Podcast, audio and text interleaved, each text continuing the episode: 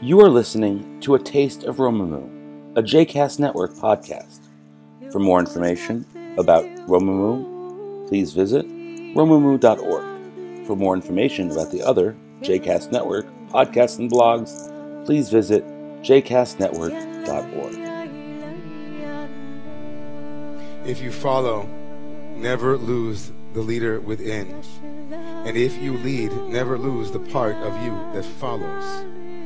Leaders and followers complicit in this project of life and death. On this week, a week which began with the death of our amazingly beautiful congregant, Robert Berlin, succumbing to a, a year and change, over a year battle with cancer. On a week in which we witnessed the longest night of the year, the shortest day, the day that the sun stood still, the solstice, and a week where the very next day, another beautiful, incredibly talented neshama soul named Lily Shad also passed from this world.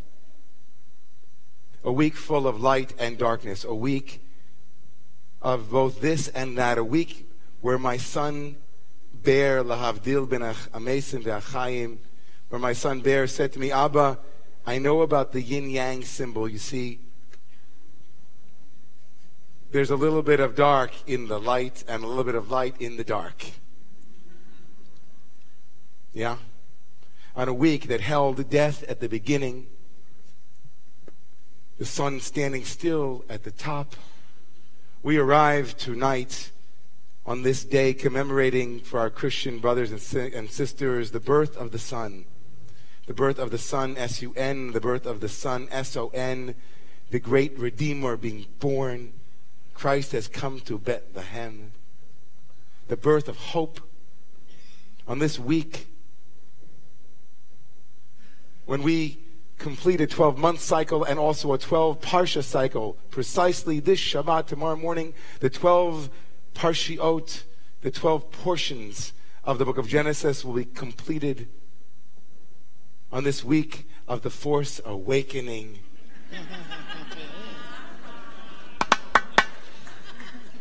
on this week where the battles for light and dark, for the potential redemptive core, the essential question will dark or darkness or the absence of light prevail or will light prevail? We have a teaching from someone whose name was Yaakov Yosef, whom I mentioned last Shabbos.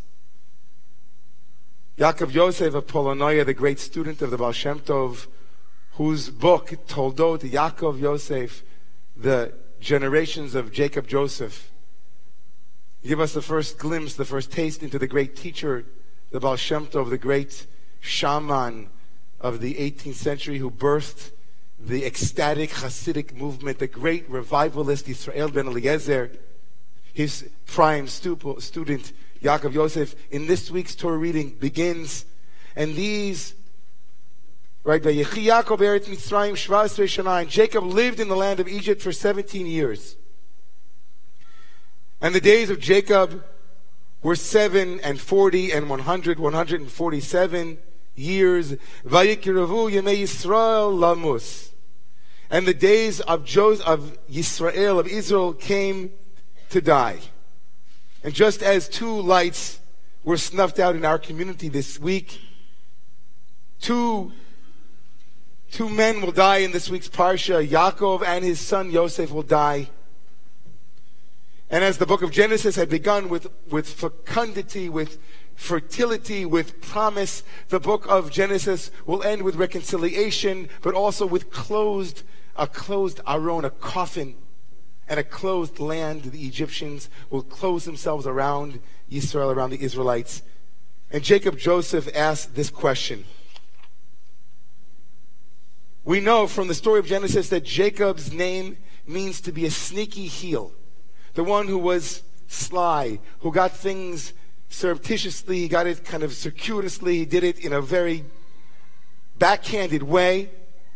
And when he finally is called Yisrael, when he graduates to Yisrael, that's a great thing. לא יקרא שמך עוד יעקב כי אם ישראל כי שרים אלוהים ועם אנשים ותוכל. Your name will no longer be called Jacob but, Je- but Israel. You are Israel. You are a prince. You are one who struggles. You are royalty.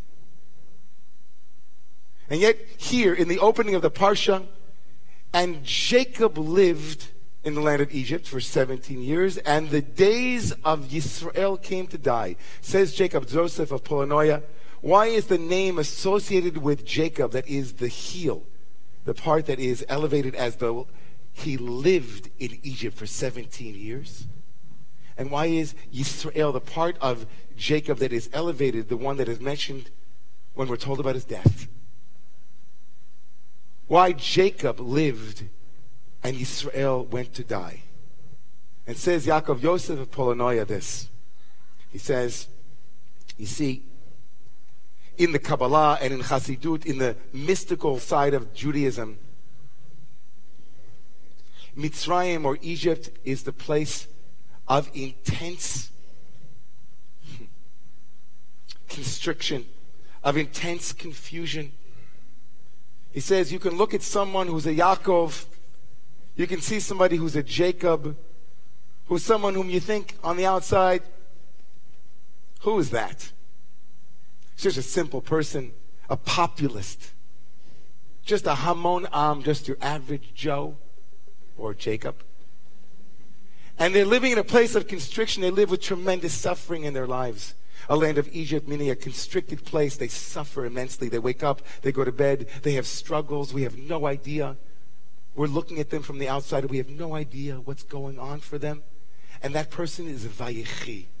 That person can be living in the midst of constriction, of pain, of smallness, of vicissitudes that we couldn't imagine. And we think from the outside, no, there goes a Yaakov. That's a little Jacob. But Vayechi.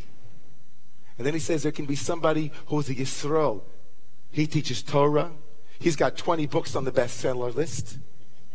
Oh, what a spiritual person that is. Look at them, the way they meditate. What a Yisrael.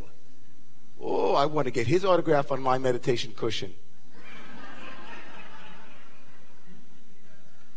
Oh, I wish, I wish. Oh, I want to be like that guy. Maybe I'll go study with him. Maybe I'll travel continents, countries.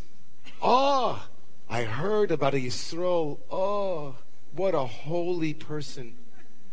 Maybe they'll bless my water. And says Yaakov Yosef of Polanoia, that person, Yisrael Lamus, that person, they're dead on the inside. It's a show. It's a sham. It's a joke. And in a parsha where the essential core question of Genesis is answered Can I trust you, my brother? Can I trust you? Are you trustworthy? Who are you? Are you Joseph? Are you the dreamer? Are you the viceroy? Will you kill us when Jacob dies? The core question of Genesis, Haker na, can you recognize something? He looks like the eldest son, but he's empty. No, Reuven. Bini, Reuven, Bechori, as Pachaz Kamayim, you are so strong, but you're unstable. You, you look like you're the eldest, but you're not the wisest. You, Menashe, you're the eldest. No, Ephraim is the eldest. Don't sleep.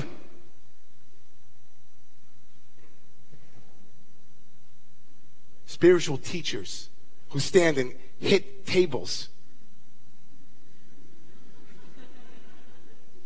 We're made of this. We're made of stuff with our own projections, our own stuff. We know some Torah, we do some work. We might be a mirror to others at times, and at other times, they will be a mirror to us. All of you. Someone came to me this week. He's in the community, said, You know, Rabbi, I have to tell you something. I've been angry at you since Yom Kippur. See, on Yom Kippur, there was a moment at the end of Yom Kippur when you were in ecstatic state and you started chanting Adonai Hu Elohim, Adonai Hu Elohim, God is God. And we didn't know in the community that it's only you that are supposed to chant it. And then we started to chant with you and you waved your hand like that. And it felt so flippant to me, Rabbi, like you didn't care. And he was right. I said to him, You know, you're absolutely right. I was upset in the moment because I wanted you guys to learn. I was so thankful that he told me that. I can't see that. There are so many things that we project in so many different directions. It's, it's a wonder that we ever live in the same universe with each other. It's a wonder.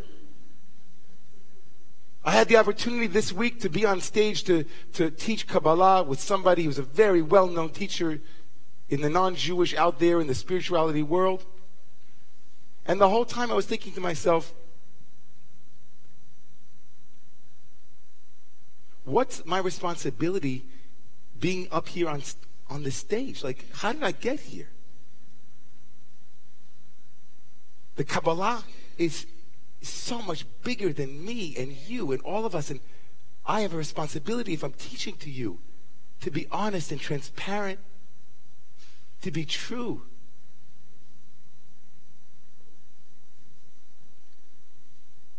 It's so important, it's so vital that we do the work of owning our projections that we send out into the universe and seeking saviors on a day that is suggestive of a Savior, but there are so many that we hope will save us.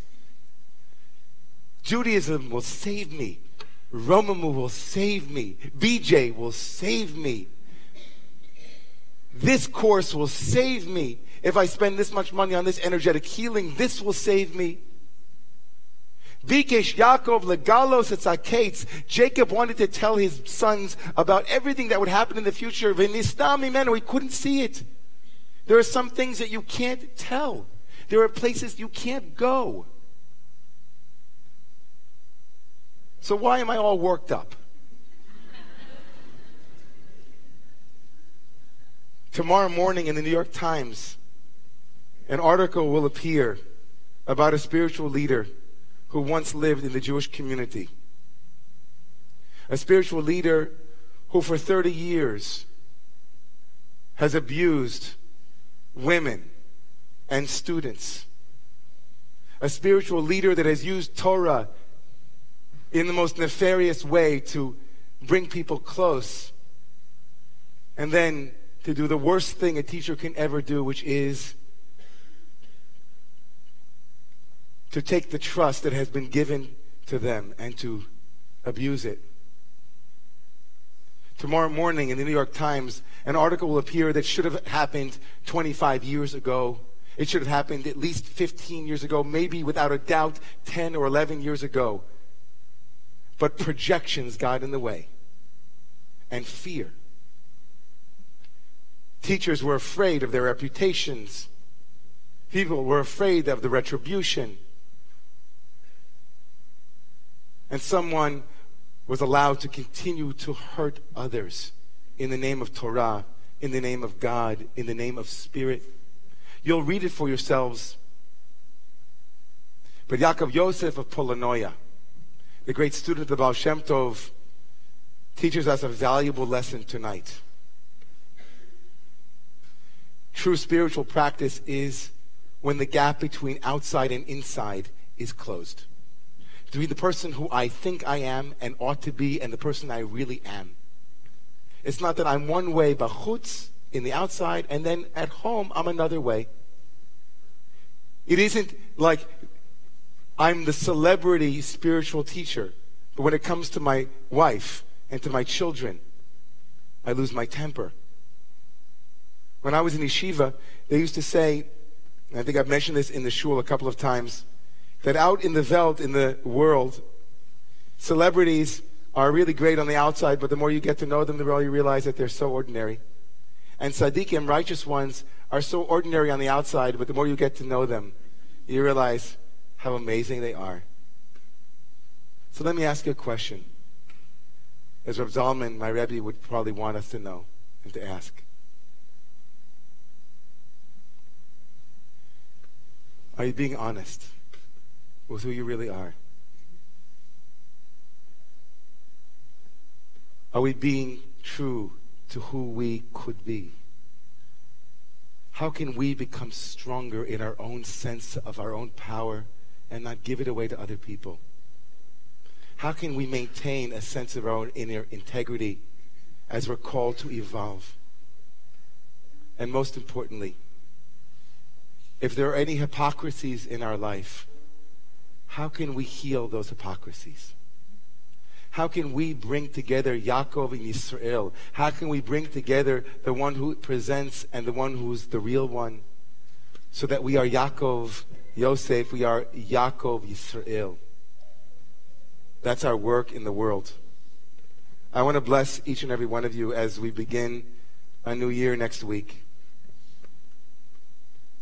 Jesus said, when we make that which is outside inside and that which is inside outside, then the kingdom will have arrived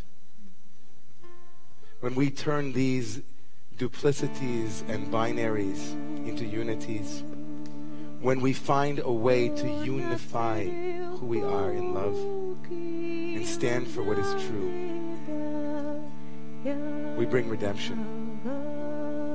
I want to bless each and every one of you, each and every one of you with a sense of safety and the sense of strength that comes with living with integrity. And I want you to bless me back and help me to be that teacher. I'll help you be that teacher too. Let's do it together.